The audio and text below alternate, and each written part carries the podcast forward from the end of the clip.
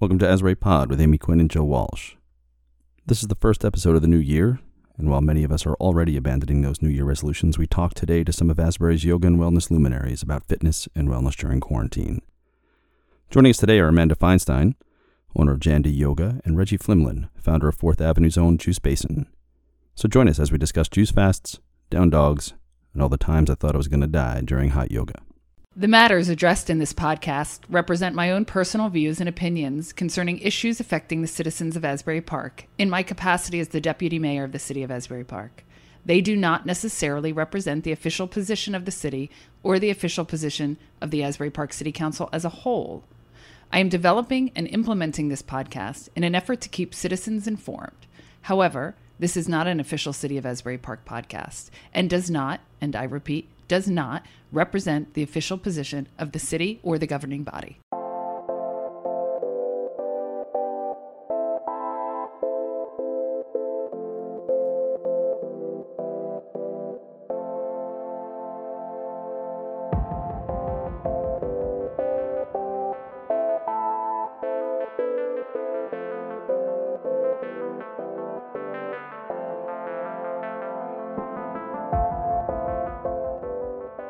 So, welcome to our welcome back, our Asbury Pod listeners.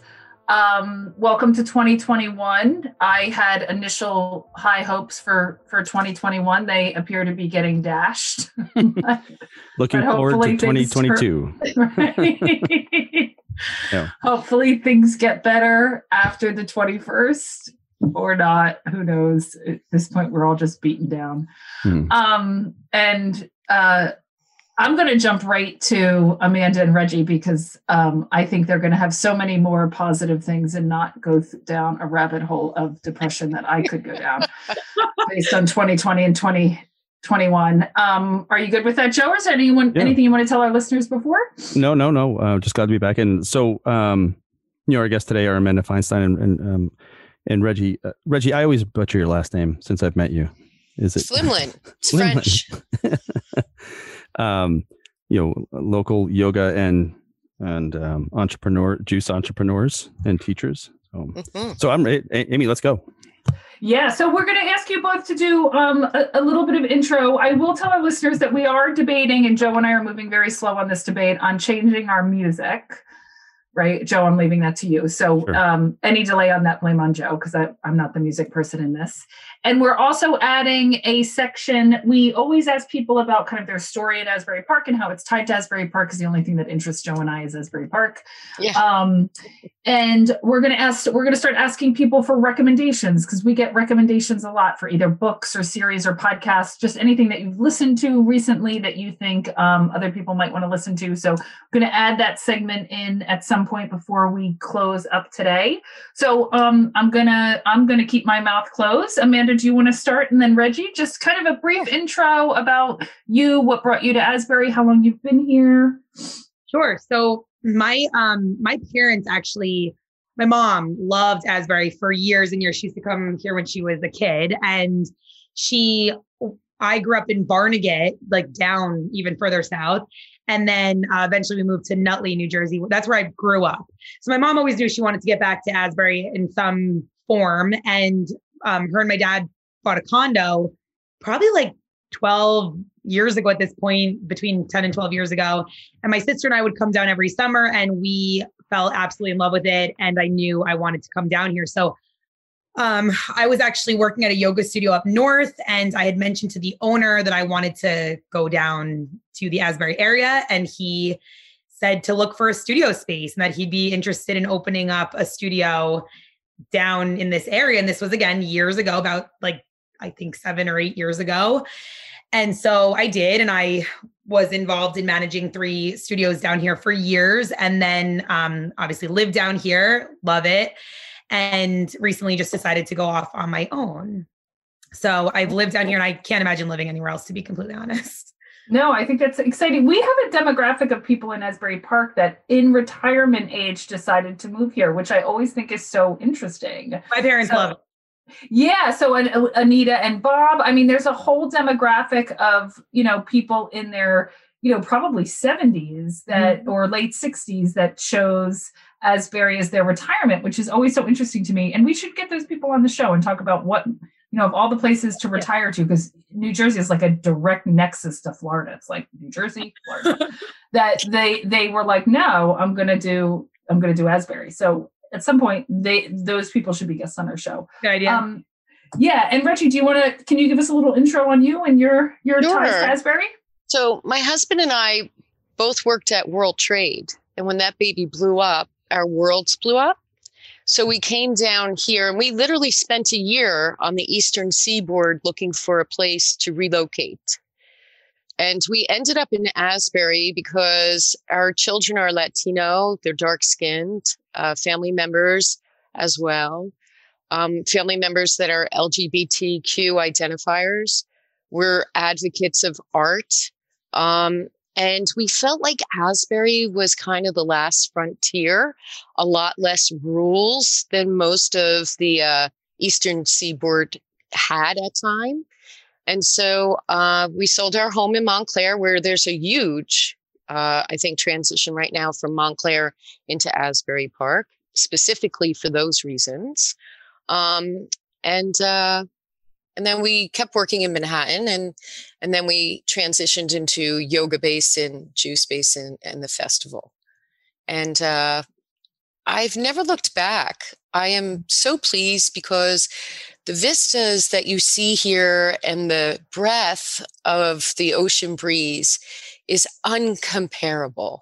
It truly is. And like I said, we spent a year going up and down the seaboard looking for a place from Florida to the Carolinas, Virginia, all over. Um, we had nothing to do really. And uh, Asbury hit our heart and we bought and i think we were the first wedding in trinity church in 2005 in something like wow. 30 years yeah it was crazy and uh, our home here on 8th avenue and now our shop on 4th avenue Yeah. The interesting thing about both of you is when I think about you know you're, uh, you're both active in the yoga community. The weird thing about Asbury Park is that it is not weird that there people are into yoga, but there are so many yoga studios around here. I was thinking before the in the before times, right before COVID, Be there were uh one, two, three, four, six. There's like ten yoga studios within like ten miles of the Asbury Park. So it is like the yoga capital of the East Coast, right, right here. And you guys were right in the the, the middle of that. And I think Amy and I have both been in um, certainly in um, classes in Amanda's studio. I think Reggie's studio. I was that's where I started at, uh, uh, years ago at Yoga that's right It's, it's all your So fault. I didn't start at, at Reggie's studio, but I on your on either your first or second, um, Rita, who was Joe's partner, we went to the boardwalk to do the hundred. I forget what they're called. the 108. 108 sun salutations Yes, yeah, yeah, yeah. We were one of your first ones up Yeah. on the boardwalk doing um doing that. And honestly, and we'll get into and I want to get into COVID, but Amanda, one of the wonderful things early on in the pandemic was you doing the um the class at Watermark, which I did. It was like a feeling a sense of uh, a normalcy. I mean, obviously you did it via Zoom, and I want to we want to talk about that as well. But early on in this pandemic, when you did the the uh, the, the yoga class at, at Watermark, I was one of the people on and thought, oh my god, thank God, And we did the donation for the Asbury Park dinner table. It was yeah, which is still going strong. Yeah, amazing. So so good, kind of going into your respective industries and and you know, can you talk a little bit about them pre-COVID and then and and now during COVID? Because certainly yours, Amanda, has been devastated. I, Oh, and. I'm not suggesting Reggie's hasn't, but yours has been obliterated. Mhm. so what's funny is that like i said I, I obviously i managed the three studios i managed Younique yoga for years and i decided to go off on my own during the pandemic because everything was changing so much that i almost felt like it wouldn't be that shocking if i finally decided to like take it off on my own and see what i could do like just offering classes virtually and offering them which i'll get into at my friend ryan's uh, crossfit gym and doing privates and just changing my business model a little bit and just trying something new where I might be able to grow a little bit more. And I actually I watched the industry change so much, but I've been very very lucky to have branched off and found like a good solid niche, I guess, in this in this crazy time. Um, I teach a lot of virtual classes that are that still have good attendance, and I'm so so so grateful for Zoom as a platform and any kind of virtual teaching platform that we have. And then also, I teach at my friend's uh, CrossFit gym, which is like a huge space. He has a big outdoor area, so we're able to socially distance and still host live classes. So I look back at some pictures of the studio when we were packed in like little sardines, and I actually look at it and I'm like, oh my, I get like anxiety looking hmm. at the picture because it's so inappropriate now. Yeah, like those people are too close. They're way too. And close. honestly, your classes, Amanda. I mean, if I wanted to take your class, I had to get there a half hour early. It, I mean, no question about it. Or I was not. I was not. I was not getting the tiny spot in your class. I'm like, um, you guys can fit under the shoe rack. There's like six inches to the left of the door. Go ahead. okay. Well, it was okay at one point, but now I, I seriously look back at some and I like send them to my friends. I'm like, guys, look, like, and everyone's like, ew, like it's it's so crazy how we're programmed now. But um, anyway, so yes, it has changed very much so, but I have found um I found a good a good thing right now that I'm very thankful for to still be able to offer live classes and virtual classes. So um, Amanda, uh, you left uh, Younique and sort of branched out on your own, but did that did that studio close? No, no, no. They're all open. Uh, well, the Belmar studio did only because of like no re- no real reason the lease was up and all that. But mm-hmm. the Eleanor studio is still open, and so is the Highland studio. Mm-hmm. Interesting. And I know some uh, some studios have closed. And like Ohana, yeah. we were talking before, closed there, although they've re- reformulated a little farther south. Um, and and I'm not sure about some of the others. Like I don't go, I don't leave my house. So I literally, I'm not sure who's open. no. no. I definitely saw a lot of, I, uh, it, like you said, Amy. It was very devastating because a lot of small businesses, especially the fitness studios, rely on people coming in their doors, and to a lot of people who don't want to use the virtual platform, like that means they're not showing up anymore. So it was, it definitely took a hard hit, like the industry in general. I think pe- we really need to get creative with making it mm-hmm. work. And and Reggie, it, it so obviously I, I could see it with yoga. I mean, has it obliterated the juice industry? Well, so we are both wholesalers and retailers. Pre COVID, we had 40 wholesale clients going all the way up to Fort Lee. Mm-hmm. A lot of them were coffee shops. Mm-hmm. We have no coffee shops right now. Uh, we were in hospitals. We right now have no hospitals. Uh, we're still in Whole Foods and Asbury Hotel and a few gourmet markets, but we were in the middle of a huge marketing program out direct to coffee shops. And we did a significant number. It was about 20% of our overall revenue was just coming out of coffee shops. Also, interesting. we lost, we, we had 20 employees pre COVID, we're down to six. So everyone is a mom. No one's got school. All these moms, and I don't blame them, checked out. I don't blame them at all. Um, so we had to look at our leaders, Asbury, Jersey City, and then Montclair. Montclair, we were competing with a new landlord that wanted to bring in the wrecking ball anyway. So we were like, we're not renewing. Peace out. So we closed the Montclair store. We went from three locations down to two, went from 20 employees down to six, and went from 40 wholesale clients down to about five. So, similar to what Amanda's saying, you have to constantly reinvent yourself as an entrepreneur. It is the way of life. So, what we did was we started picking up our social media to go direct with our clients and branch out from our good clients for recommendations. So, we kind of pulled from people that already understand that Juice Basin is a premium brand. It's not a cheater brand, doesn't have a ton of water in it, doesn't have a ton of apple. It actually is artisan craft hard pressed juice. And now, when we make our 3,000 bottles at a clip mm-hmm. for what's going out to wholesale in our Jersey City store, so we do have a small crew that works with us. They don't mind part time work.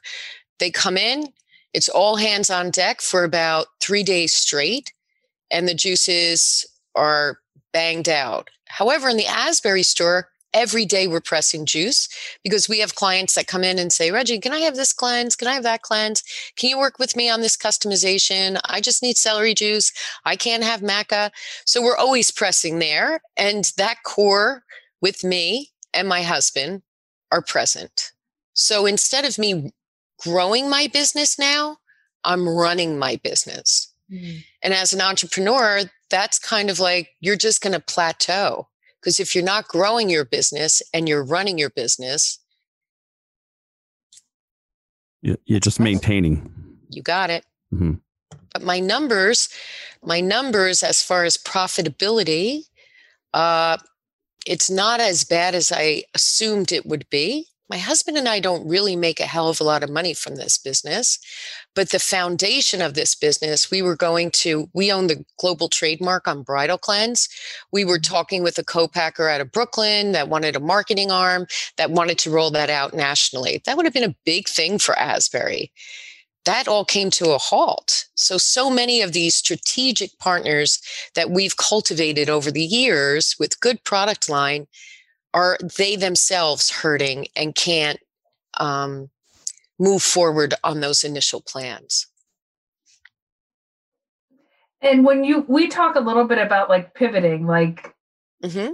like like some of the pivots like for amanda yours or zoom uh, Reggie maybe putting a little bit more into social media or more more personal relationships with people. Yeah. Like, just talk to me about how how you even figure out how to start pivoting in the middle of you know thousands of people dying daily sure do you want to take it amanda or um i was just gonna say that like i remember i remember i was like going for a run and we like saw in the news that that we were going to shut down for two weeks. Everything was going to shut down for two weeks. So I, w- I called like the owner of the studio at the time, and I was like, "What are we going to do?" And he's like, "Look, shut down for two weeks. Like that's what we're going to do."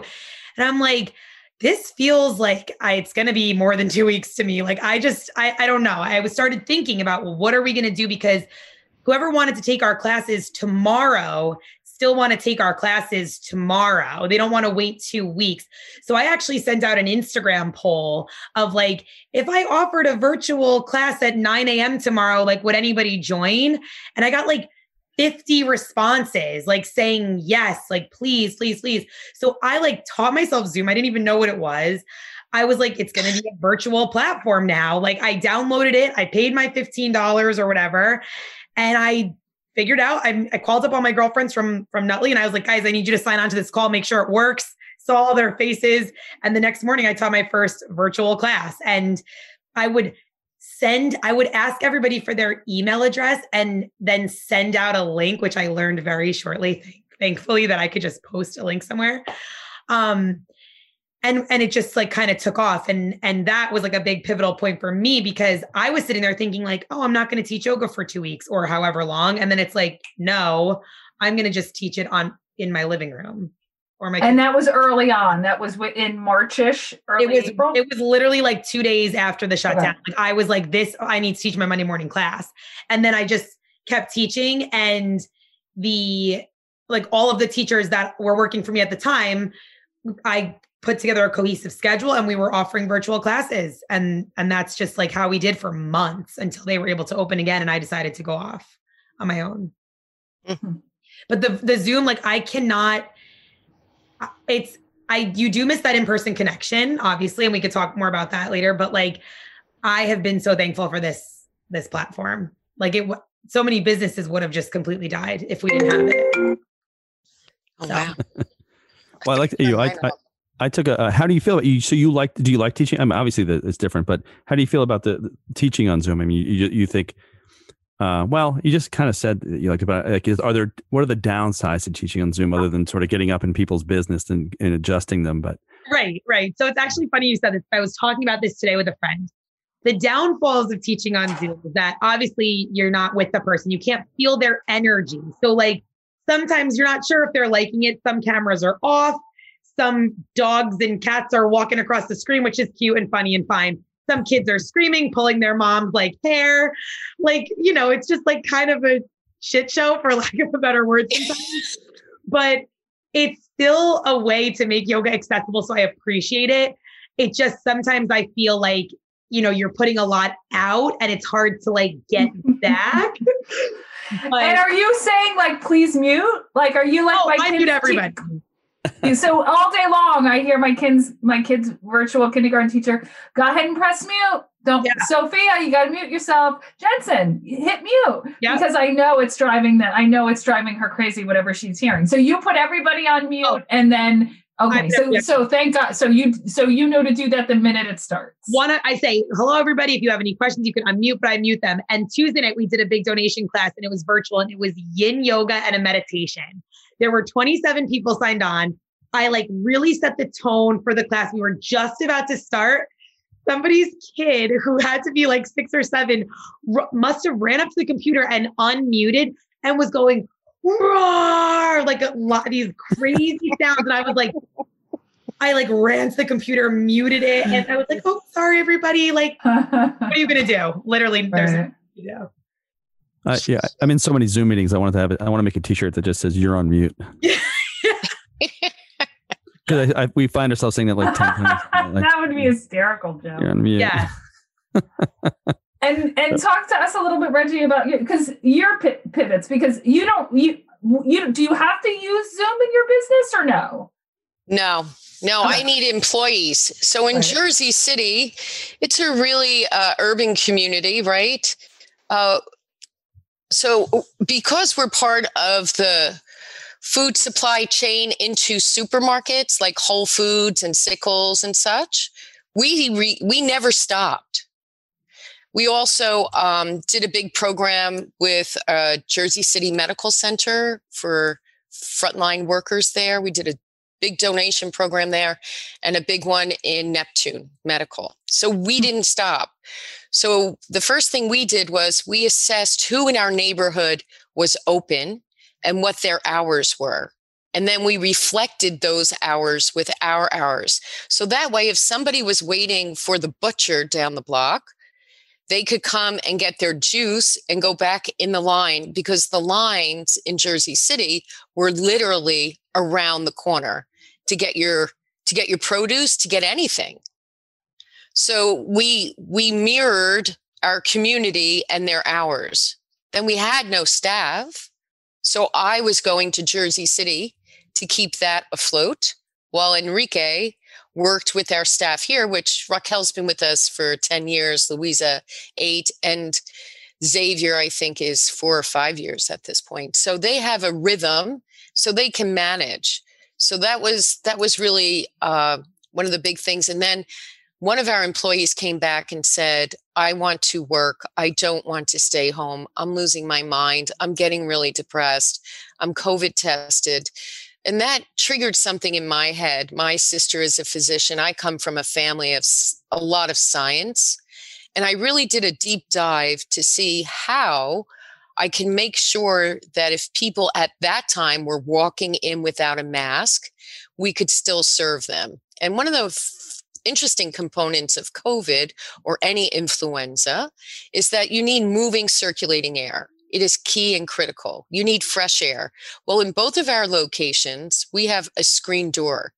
That screen door, the main door rarely is closed even during the winter. The fans are on, the air is constantly moving, and we are sanitizing as soon as somebody departs.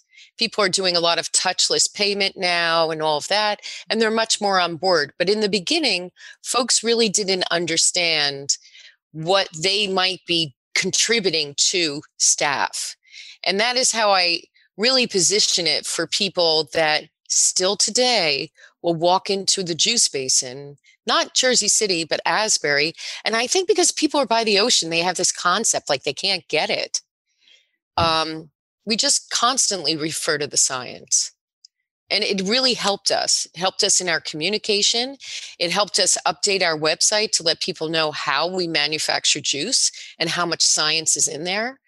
You know what the fda requires us to do as good manufacturing practices besides sanitary operating procedures all the time when we manufacture because we're that compliant in order to be wholesale you have to work with fda they inspect usda they inspect. Everybody inspects my place.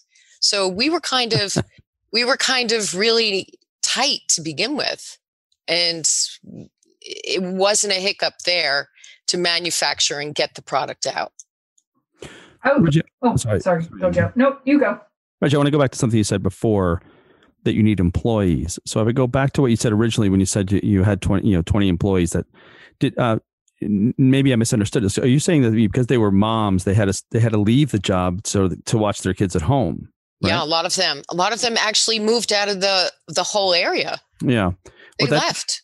It actually, it's impo- as somebody whose kid is in virtual kindergarten, it I, I go physically into my office two days a week, or else I would never get any work done. It is Mhm. virtually impossible to be on virtual school and do anything other than unmute yourself, pay attention. You Yeah. have your, you know, where's your pencil? Where's your pen? You know, it's I, I don't know, and I and I have a lot of help and I have a lot of privilege, so I just want to be clear on that. But it is even with help, you know, my mom's in Asbury, and I have I have a lot of help. Um, it's hard. Virtual school for especially little kids is hard. Yeah. I can't even imagine it. Honestly, I really can't. It's But- but- difficult. Reggie, that exit, that exit is sort of, um, accords with the data that you see that, you know, women have been forced out of the workplace by COVID, right? Mhm. You know, Absolutely. spe- you know, so there's like a gender disparity here that, you know, when push comes to shove, if there are kids in the, you know, uh, in the house, women had to give up their employment uh, in this crisis. So can I so I wonder if people followed kind of my my journey on it, Reggie. So when the pandemic initially hit, I was so stressed out. I just was eating, eating, eating, eating, eating, Mhm. eating, eating. Right. It wouldn't have occurred to me to do a juice. And then, you know, eight I, I forget when I came in, November or December, but I thought, you know, I have to I have to like get myself together and stop eating and drinking 3000 calories a day um and and do a, a juice cleanse. But initially in the pandemic i it, it wouldn't have even been on my radar. I just you know like many people were surviving. But now eight months or nine months or ten months into the pandemic you know i need to i want to do things that are good for my body and feeling better. And and obviously that you know heather and i did a five day juice cleanse which we felt Mhm. great after. But i wondered is is- are you seeing a difference as the vaccine's coming and and this is fingers crossed potentially ending that people are um you know more coming to you more for juices or juice cleanses and to Sure. get Absolutely. And I think the other thing is very important what you said. You were taking control of the situation. You had enough. Right? yes yep And but that it is took it. months it took Right, it months took for me to months. feel Absolutely. But so many people are currently right in that place. They're they're right there with you where they want to take control of their life. If they have to deal with a new reality, they've learned over the last six, seven months, this is the reality. And I'm not going to get sick by eating 3,000 calories of garbage every day. I need to take control. I need to sign up on Amanda's Zoom. I need to make a space in my home. I need to start meeting again with these great merchants that actually have mm. products that are good for me. People are becoming more selective and they're also educating themselves on how to do it properly and and not just jump in with this grandiose vision but kind of taking it in a more tempered approach so it sustains longer and it it carries them longer. And mm-hmm. that is the difference that i'm seeing with the intelligence of our client base. They are self motivating. They are looking at the information they're doing their research and they're coming in with really great questions. Where before it was like oh my girlfriend or somebody mm. did this or and another thing is men men are coming in much more now. I think it went from 25% men my demographic. Over the last three months i would say they're about 45% oh that's of- interesting. Yeah athletes uh, like we've always worked with professional athletes on the jets the giants those guys. We've always worked with them. But now i've got guys that have got pelotons and they're like i need to i need to get more energy going. Like they're they're taking it home but they're educating themselves and they're trying to optimize their health and wellness in the small amount of time that they're given, right? You're at home, you're you're there with your son on pre-K. You've got a certain amount of time in your day where when you finally get it, Amy, you're probably like, hell's bells, I'm focused. Right. And mm-hmm. I feel like that's the change. People value their time more and how they're spending it and what they're spending their dollars on. I, I, so I would say I am absolutely that person that that for years was go go go, and I'm I'm sure both of you go go go. I I never had time to think, and I was never a particularly still person. You know, mm-hmm. I would take a yoga class and then I'd go for a run and then I'd pick up a juice and then we'd go out to dinner and then we'd stop at a bar on our way home. And then, and this is forced um, in a good way. I, I didn't initially feel like it was a good way, but in a good way, forced, you know, required a stillness and a rethinking of, I want to stop eating bags of Doritos and I want to pick up a juice cleanse and I want to, I'm actually doing dry January, which the jury's still out if that's something I, I am too. And it just happened organically. I didn't have any intention of it. I, I didn't like, either. I but I will say I'm I, I am so the first right, the two, I don't know about you, Reggie, but I, I am feeling like I'm starting to teeter a little, but I'm I'm doing it. I'm hanging in, but I am right. you know the middle of the month is more difficult than the beginning of the month. Oh, that's my phone. I have to turn it off. So I, uh, um, this is a this is a question Sorry, for, for for uh, both Amanda when Reggie Reggie went to answer a phone. But um, so Amanda, uh, you know, Amanda, I think we're going to come back later and ask like you know uh, advice about you know how do people start a yoga practice. But I want I want to ask you because this goes back for before time. The New Year's New Year's resolutions always you know we're in the middle of we're 15 days, 20 days into people's New Year's resolutions. Mm-hmm. So I'm assuming you guys in in in the before times would you know would see a bump in people showing up at the studio or buying juices. And so how long do those new year's resolutions last when you see them? Like you know we have people show up like i'm going to buy a year membership to to the studio and then like three months later they're not there anymore. Like how long you know so and are you seeing a similar bump in this environment as well? So I teach three live classes right now a week. And last night was like the busiest live class that I've taught and I don't know if it's because of New Year's resolutions and people trying to get back, but I am seeing some faces that I haven't seen in a while. So I think that might be like an element of it. But literally, just like you guys said, Amy and Reggie, like, I think people are getting to a point now where they're like, I, I, need to make a shift. And of course, the start of a year is like a good time to do it. So I've noticed a little increase in my classes for sure. Um, when does it usually drop off? Like, I think in the studio setting, it lasts like two or three months sometimes then people are kind of like doing other things or maybe they lose it a little bit but it's definitely strong um, in the beginning. And then of course as it gets warmer i think people just like to do other things as well but yeah. I would say I, I noticed a little increase so far which i didn't really put two and two together joe until you just said that. I'm like why was my class so crazy last night? Maybe it's new year's resolutions so Reggie Joe was asking, are you seeing New Year's resolutions upticks with juices or juice cleanse or um I don't I don't think it's so much the resolution as it is um people wanting just to take control. It's it's interesting. Uh BJ BJ Fogg, I think his name is, or Bog. Um, he is a Stanford University professor. He has a uh, YouTube out on tiny habits and just published a book on tiny habits.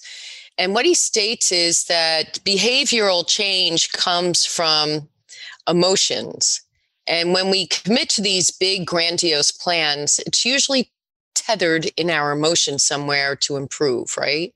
So instead of doing that, pick a habit for maybe one or two minutes a day that will optimize whatever it is that you're trying to achieve and build upon that. And as you hmm. build upon that, you start to realize uh, the things that you're doing in your life that are unnecessary and hampering you. And it empowers you to actually tackle those challenges. So I feel like there's also a shift because of COVID and because we are enlightening ourselves through research, etc., that people are also getting to that point where they're going to Amanda because I want to start to feel well again. I want to start to move. I miss my community. I need to connect.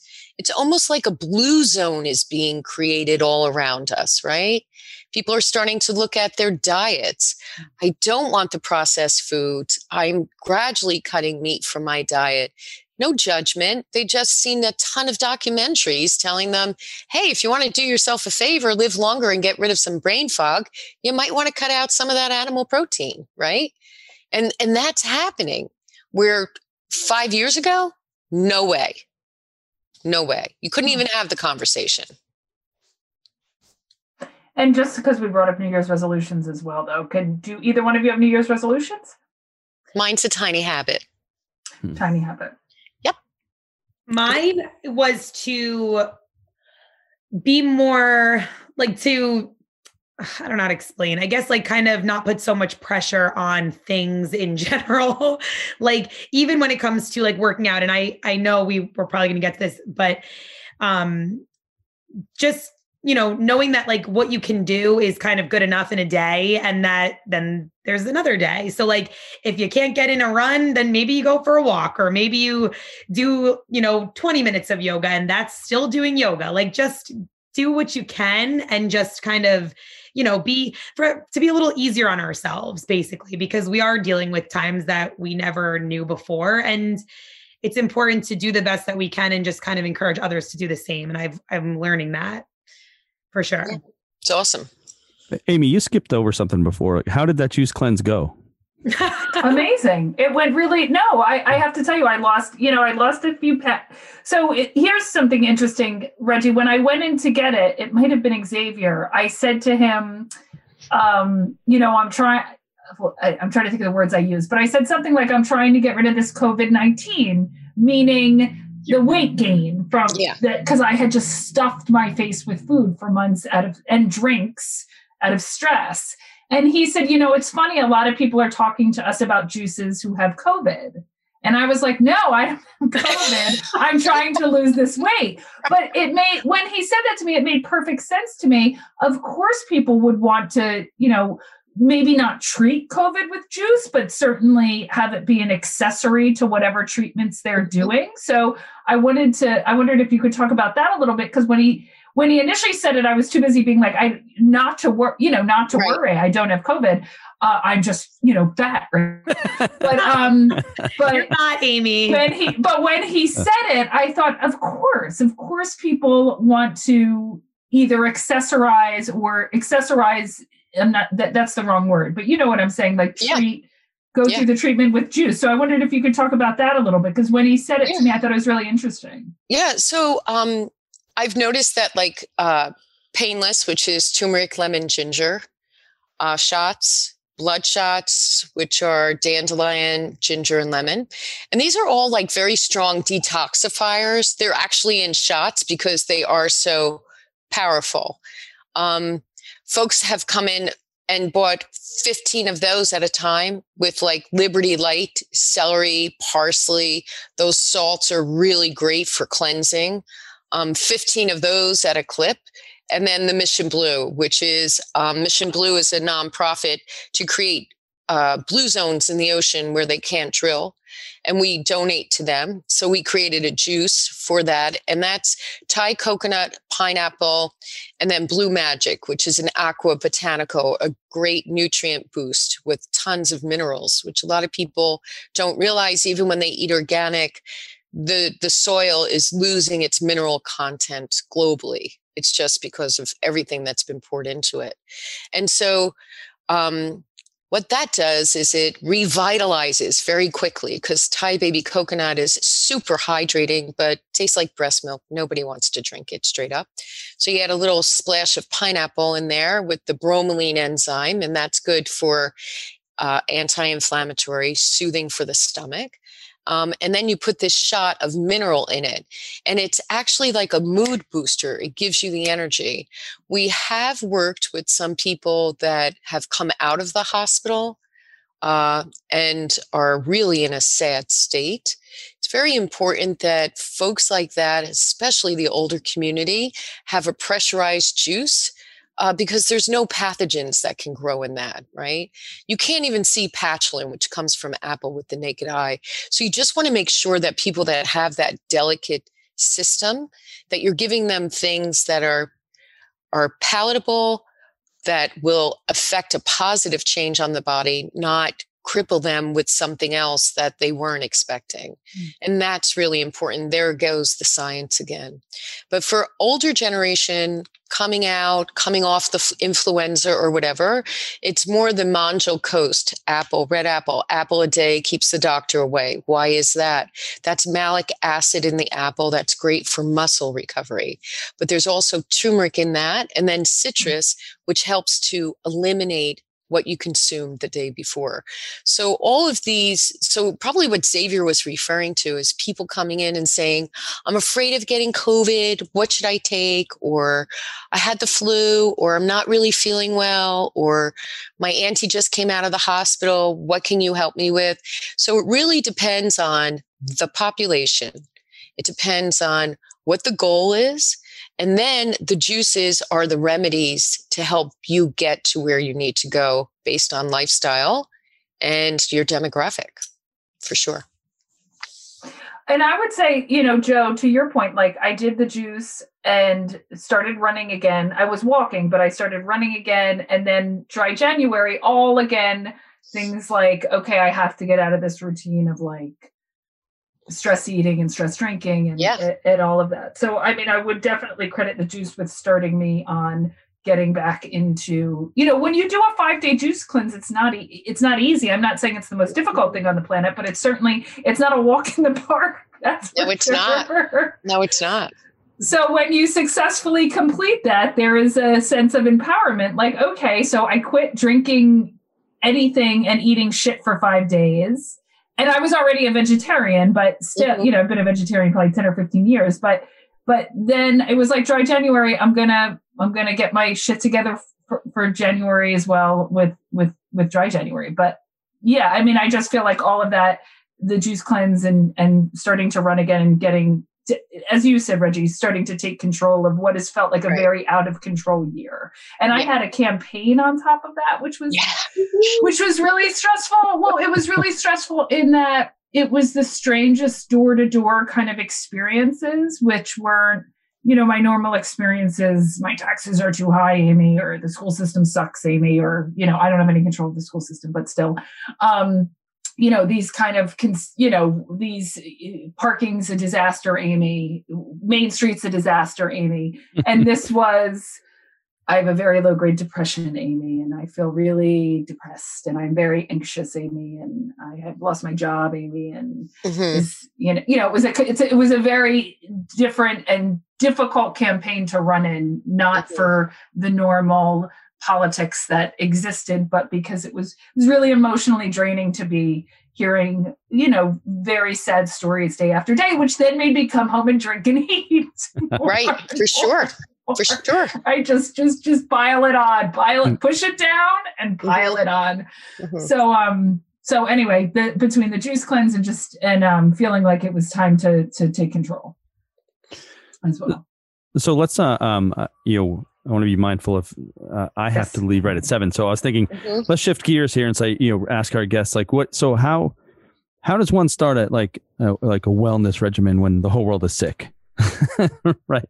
Uh, so like if and also I would say actually Amanda, I was thinking about um, one thing about yoga. It's very intimidating the first time anyone shows up right? Especially in the other studio. Like, you know, when I first started yoga, I was like, who are these people? You know, meaning I, I was, I was like, I felt like a baby rhino in the back of the class. Yeah.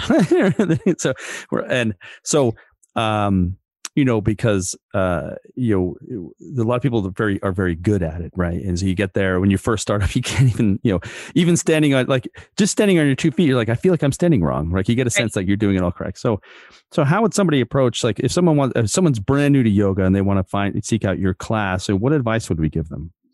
So i think that would help a lot of people during the pandemic that like to start getting to a class. I think that the Zoom option kind of helped with that because people weren't as intimidated since they were in their own home and they could turn their camera off. They could do it with a family member. We weren't really calling any, I mean, not that we'd be calling people out, but like, I think a lot of a lot of people started during the pandemic, a lot of people would do, I know, like videos from Peloton and like even on YouTube and just like kind of overcoming that first step of like getting on your yoga mat and then start to feel comfortable enough to maybe show up in person once they know that, like, if it was like my Zoom class, they were taking my Zoom class for a couple months. I start announcing I'm teaching live outside. They show up to a class because they've already taken a class with me through Zoom. I think I try to be very encouraging that yoga is for everybody and that there's no judgments ever. And so I try to really just like, you know, encourage people to overcome that like inertia and just get to a class. But it is intimidating. I think going with a friend helps a lot. I think making a plan and sticking to it helps a lot. And even like when people would message me on Instagram and be like, I'm coming to your class tonight, it's like accountability that, like, okay, awesome, total, I can't wait to see you. Like, they just have to say it and like commit to coming. And then they show up and then can eventually get into a schedule. So, although, like you said, it can be intimidating, can be hard to show up, the little steps help, you know? Yeah, I'll say uh, yoga is, is, weird. It's it's intimidating from the outside, but I, you know, once you're in a class, I've never met a, a, not nice person in a class. Like no one exactly. has ever, no one ever has ever looked. Uh, no one's no one cares what you're doing. No, not in the well, uh, well, at least in those hot yoga classes at your place, I, I was always more concerned with like, am I going to die here? you, you know, then what, right, right. No, like several times I'm like, oh wow, this is it. This is where I'm going to die. It, it ends now. It, it's going to end, and I, and I always wait. And this is how kind of fucked up I'm in. I was just like, well, I think the headline's gonna be like, you know, fat guy dies in the back of a yoga class. And I was worried about the headline. And it's like, I just hope, you know, that maybe I don't shit myself before I die. like, yeah. I think a lot I never, scared of that. Everybody never, in the class is hoping that's too, right. But it never occurred to me to get up and leave the leave the mat. I was like, I'm not well, I, I, never, I never was like, I better just like take a rest or something like that. it was powered through. I was like, well, if I'm gonna die, I guess this is what I'm gonna do. But I would say no one ever like looked side like you, you know, so if anyone's out there thinking about it, just just show up. No one cares. Definitely show up. Yeah. And so many people say to me, like, I wish I did this three years ago. I wish I did this four years ago. I've been thinking about this for years. I think it's just, you know, we all have our own like insecurities and it's hard to show up into a new space, but just know that like you're doing it for you. You're doing it to feel better. You're doing it to like show up for yourselves. And it, it doesn't have to be an intimidating event. And one thing that's great about your classes for me, Amanda, was that I can't take that um like the yoga music that's not fast like I run to pop music. I am like I, I am not suggesting that this is putting me in a great light, but I like pop music, right? Like Taylor yeah. Swift or whoever is going to make me run my 3.25 miles. And your class was always so good because well at least you know the classes that that that i took you always had upbeat music that yeah. I, would make me then do down dog um, which is supposed to be a resting position and it's really not at all it's not. I don't know whoever comfortable to me. like i'm not i have never understood why that's called a resting position. that was one of the questions we had from uh we so, so the question someone said when does down dog uh, become a resting posture? Because it just doesn't feel like that and i don't think it ever does right I don't know whoever started that. And then we all felt the need to continue to say it. And every time I say it, I'm like, I'm lying to them. Right. I'm like barely holding on in this down dog. Who's resting here? Because I'm not. like you could fall asleep in your down dog or something. No. Right. No. Um, and one other question we got for uh, well, I got a couple of questions, but one I just want to make sure I hit was that there's so many different yo- types of yoga. You know, how would a person know what type of yoga would be right for them? It's a great question. So I would say to try them all. Like if you, you know, some people connect with the Bikram practice because it is very regimented, and others connect with vinyasa because it's a flow and you never really know what's coming next. And some like the heat and some don't. But some people who come to, you know, a non-hot space or a hot space never knew that they didn't like one or the other until they actually tried it. Like I think we get these you know thoughts in our heads sometimes like oh i could never do that. Oh i would never do that. And you try it and you love it. So i would say to try it um, there are great options around both virtually and live um, different forms of yoga different styles of yoga different teachers. And i think it's just important to try to see which and see what you like because there's something for everybody for sure and another question i have for both of you which is if you had to give people one wellness tip what would that wellness tip be? Mine would be similar to my New Year's resolution. I honestly think that we get so caught up that we have to run this amount. We have to go to this yoga class because it's 75 minutes long. We have to do the Peloton for 45 minutes. I think the one wellness tip is to do something a day, little something a day that makes you feel good. Go for the walk around the block. Do this. Like, you know, sit with yourself and for 20 minutes and and breathe and do some like stretches. It doesn't have to be these big events that we put a lot of pressure on ourselves to do. It could just be smaller things. That's kind of like what you were saying too, Reggie, is just like changing your habits and and incorporating mm-hmm. small bits of wellness that eventually turn into big parts of wellness in your life or wellness management in your life. Yeah. I I agree completely. Just, you know, that little tiny step, 2 or 3 minutes in the morning that you might have to incorporate something like for me, I you know, I'm 60 this year. I have Damn good girl. Knees from Ashtanga practice, which is supposed to be for like 14 year olds in India, that type of yoga, right? That's where I started, like maniac girl, super athlete. Um, and so through the years as an athlete, I've destroyed my knees. I'm not getting surgery. It's not happening. I have to keep my quadriceps really strong. And so every morning, you know, besides my initial good morning, my love, and a kiss on my husband's cheek, I get off the bed and I literally just for two or three minutes work my knees, work my ankles. They're old. I love them, but I need to stretch them because then when I finally do drop into a yoga class or I finally get on my bike, I'm actually got a little bit of synovial fluid in those knees and they're not going to hurt as much. And I can keep moving and keep going and building on just that simple practice. And I think every one of us have something in our life that we would like to address. And like one thing I went through in COVID is I read Maria Kuhn, Maria Kanun's book, you know, keeping it clean and tidy. Oh, you know what I'm talking about? That yeah. little Japanese chick. Freaking love her. Or something, yeah. Yeah. Oh yeah, my yeah. god. She had like a number one Netflix special too. Yeah. I I've never seen the Netflix. I picked up the book because a young woman was staying with us and she was studying for law and she left it uh, behind. And I picked it up and I was like, oh my God, these are great philosophies. And I just started little places in my home that I wanted to get to. And gradually, I've just about completed my whole home. And it wasn't like I was on a rampage or angry. I appreciate my home. I love my home. This is where I dwell. I need to keep it a little tidy, keep it simple. And simple seems to really work for my world because I have a lot less to worry about. I've never been a pedicure chick. I've never spent my money that way. I've never valued my money that way. I prefer to give and keep giving. And in the process of giving, it comes back. It just does. Giving is a beautiful thing. So if you can give a little in your day, do it. I think you brought up a great point, Reggie, and Amanda, you did as well. Like to start keeping things simple. That yeah. pre-COVID, everything was or mm-hmm. felt now in retrospect so complicated that mm-hmm. I had to run three miles. I had to hit your 90 minute class. I had, you know, and then um and the idea not good enough. Like what you're right? doing is not good totally. enough. Like, oh, I, I and I catch myself all the time. I'll call my friend. I I just I I made a joke about this the other day. I ran like two miles and walked a mile because I just didn't feel like it. I wasn't into it. I was whatever. I called my friend. I'm like, how pathetic. I just ran two. Like I'm just being venting. Whatever. I ran two miles. Isn't that ridiculous? I'm like, I should be lucky that I can physically run two miles. There you go. Who am I to say that to myself? And all I do is preach to my yoga classes how important it is to respect what you can do and to be thankful for your body. And here I am giving myself crap for running two miles. I should be damn proud of myself for running two miles. Some days you run six, some days you run none. yeah. Yeah. Right? And like, it's all okay. Because all it, it, doesn't matter. It's That's fine. It, it yeah. doesn't it doesn't matter at the end of the day. But I, I do want to get to a couple more questions, Reggie, because you got you your your um your followers had some questions for us, and I'm curious about this too. What mm-hmm. is the best juice for brain fog?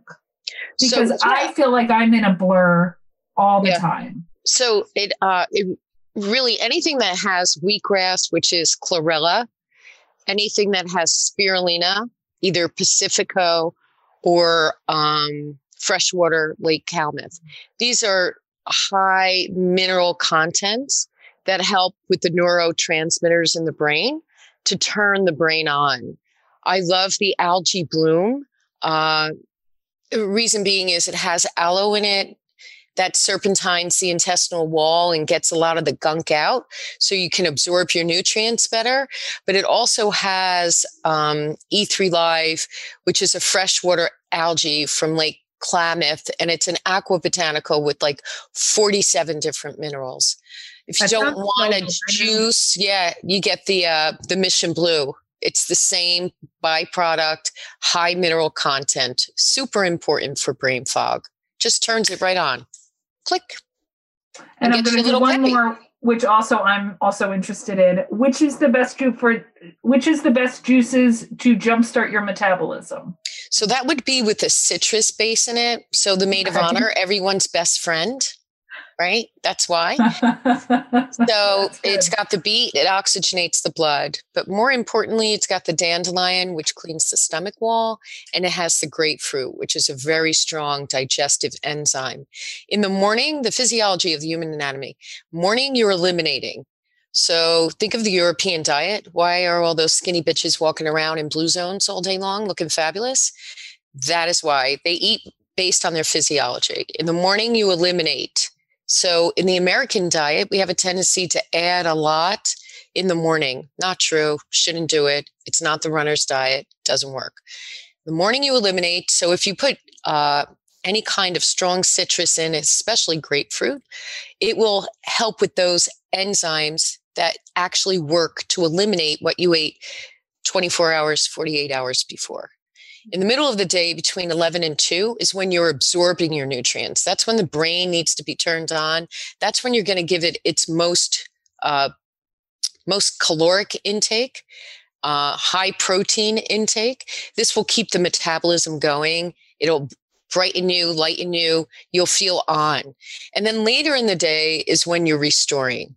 That's when you're taking it down a notch. That's when you go with these green juices like uh, Liberty Light with turmeric, celery, cucumber, parsley. These are great salts in the body that work to restore. So in the morning, we eliminate. In the middle of the day, we're absorbing. And at the end of the day, we're restoring. The American diet is made that your big meal is at night. I mean, I'm the first one that loves to break bread with family, but I would really prefer to have that big meal, if I could, between 11 and 2. And right now, that is what my husband and I do, except on the weekends. It's not going to happen on the weekends, right? If I've got people coming to sit on my front porch to have a big meal, they're going to sit outside with heaters and have a meal. I'm not going to deny myself that opportunity to socialize. However, I am much more inclined to go by the European diet because it's based in physiology and biology of the human body and how it operates. And as a previous athlete my whole life, that was the diet I used to consume. And I was good, you know, very competitive. Okay. Joe, we have to wrap up because you have to be off in four minutes, right? Uh, that is true. Yeah. Okay. So I have to ask a couple of quick questions. Um, we asked this question to a lot of people. Do you guys have a place in Asbury that was here? So you guys have been here a number of years, but that is now gone. So um, a lot of people talk about Howard Johnson's or you know things like that. Um, especially you, Reggie, because if you were you were here in the early 2000s, you Yeah. were here during um and in where when we had a lot of interesting interesting things going on. So any Sure. places that you could think of that I are love I love the hardware store. I I I feel like that was a great loss for us on Grand Avenue. Remember the hardware store on Grand? Oh, Grand? yeah. I remember yeah, the the pa- I a loved store too. that yeah, place. Yeah, yeah. I loved that place. And I thought was- architecturally, it was kind of yeah, beautiful. too. Beautiful, Yeah, it was. It was also a bomb shelter. Um, It was so as cool. well. I just Yeah. loved it. And the little Greek church that was over there too. Isn't there Mhm. a little Greek church over there? It's still there. Oh, Um. Yeah, it's big. It's a big. I would say big-ish. I, don't, I think it's a pretty big church. now. Well, I just find Grand Avenue is just the place of all the relig- religious expression in town. You know, there's so many great churches there. Yeah. Yeah. Amanda, do you have a place that was here is now gone?